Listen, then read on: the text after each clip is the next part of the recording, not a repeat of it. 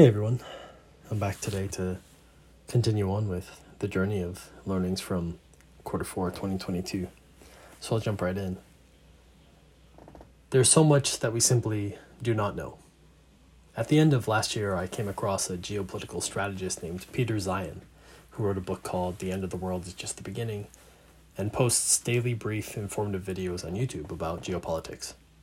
Whether it be content about the cotton industry, water trade in the US being underutilized, the intricacies of the microchip industry, demographics implication on the stability of various countries' economies, or several other topics, I'm constantly learning something and being humbled by how little I know.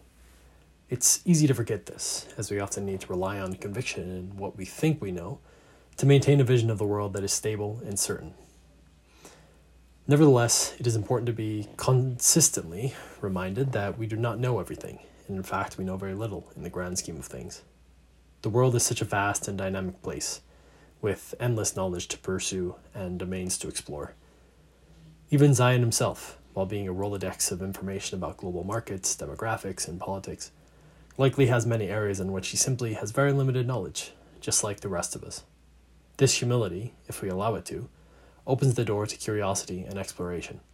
We can see all that we do not know and use that information to fuel our pursuit of knowledge. It can also push us to hold our opinions more loosely, as we likely lack all of the information necessary to truly understand something to a sufficient level of depth, even if we have many years of experience in the given area. Try going to the gym without headphones. I stopped listening to music and podcasts through headphones at the gym over the last few months. Before that, I had been a religious user of headphones in those spaces looking to enter my own world and cut myself off from my surroundings by doing so. Through some reflection, I realized that although these music and podcast selections may make me feel more spirited and provide me with interesting things to think about, that time of physical exercise is better served for other functions, allowing the mind to wander, paying attention to my surroundings, and most importantly, I have found, paying attention to my body and the physical sensations of the movements and the breath are much better functions to focus on during a workout. The inner music and podcast content can be overwhelming and can remove me from the experience itself, which, as I have observed it, without these additional stimuli, is already quite intense and provides a tremendous amount to experience through my sensory systems.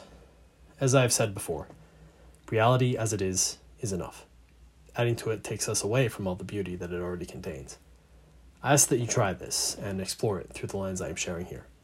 Just observe how your body feels when you're exerting yourself extensively. Allow your mind to wander and see where it goes. Focus on your breath and breathe more deeply. Feel, the, fill your lungs and feel them as they fill and release cyclically. Feel your heartbeat and the blood flow through your body. It's a truly fascinating experience to be had. Just because everyone else isn't saying something doesn't mean you should follow suit. On my grandma's birthday, she was in a bit of a testy mood she was making a lot of sharp comments and accusations of others, which seemed to fall on deaf ears, as nobody else engaged her in conversation about them and their meaning. She soon made a comment about me, in which she declared that I did not send her a thank you card for a gift she gave me when I graduated, without specifying which graduation. She said that she said that this hurt her, and that it was wrong of me to do this. I responded to her by saying that I am not sure I did send that I am sure that I did send her a thank you note, that I said thank you when I received it. She resisted this response, which led me to a comment about a deeper point, in which I remarked to her that her response revealed a deep assumption about my character and our relationship. If she assumed that I had good character, that we had a strong relationship, she would have approached me when this happened instead of over five years after the fact, or assumed that an error happened that was not dependent on me, like the post office lost a letter in transmission. She would have also assumed that I did not intend to hurt her by doing what she assumed I did. That was what I wanted to talk about and for her to wrestle with in her, in her head. Why was she hurt by this without any clarifications of my intent and my actions? Why did she hold on to this for so long? What was making her so resentful? As we had this conversation, the eight other people in the room remained silent, and a couple even attempted to stop the conversation entirely, stating that it was a bad thing to quote unquote fight in that way at, at that time. I didn't see the interaction as problematic at all, as talking about our relationships and expressing how we feel about others, whether it be in accord or totally discordant from reality, is fundamental for us to find common ground and build stronger foundations in our connections. Although nearly everyone else in the room would have remained silent when my grandma made this comment, speaking up and engaging with her in this way was important for our relationship. Following suit would not have been the best long term solution, despite the reduction in tension in the moment.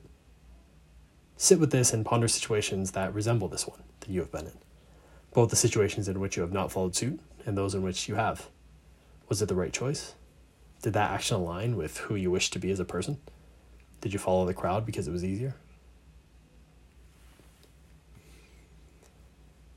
Some simple marriage advice. During a dinner with my aunt and uncle, who have been together for many years, I asked them what advice they would give to a couple about to embark on a new marriage. They gave Gabby and me four pieces of advice. I thought they were interesting ideas, so I'll share them here with some explanations. First, communicate and don't hold it in.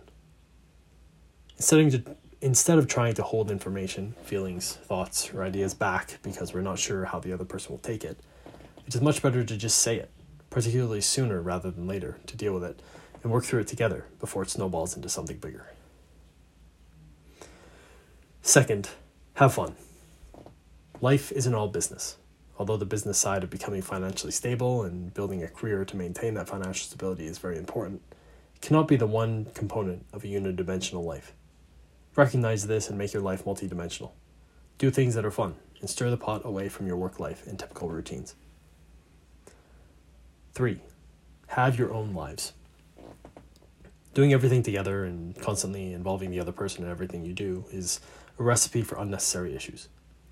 Although we are all similar, we are significantly different and unique. And yes, even in comparison to your spouse. This means that we all have interests and things we want to do that are not the exact same as our spouses. We cannot live a life where we simply give up every unique part of ourselves when entering in union with someone else. That would stop us from being who we are, which attracted the other person to us in the first place.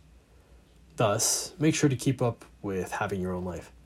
Do the things you want to do and cultivate your own unique perspective and interests. There will be plenty of time to spend with your spouse to build and work on your relationship outside of that. 4. Respect each other. When two people get married, those two people are adults. Being an adult means being an independent, functional person who can navigate what the world throws at them. Before getting married, each person had their own life for many years, in which they were educated and had experiences that stimulated their personal growth. That process merits respect. Even when the going gets tough, we misunderstand each other, and we struggle. Each person is still a person who merits respect, so give it to them. 5. Do fun stuff before you have kids. As wonderful as having kids is, it also introduces a dependency that you cannot escape if you want to be a good parent. This dependency is a sacrifice, as you give up freedom to invest into the development of your children. Fortunately, we can make choices to when we have kids in a marriage. Doing fun things together before you have kids helps to add to the foundation of connection and shared experiences that can serve as a backbone when challenging circumstances arise in the relationship, which having children will certainly surface. Investing in that fun, and when there are fewer obstacles to do so, pays dividends later.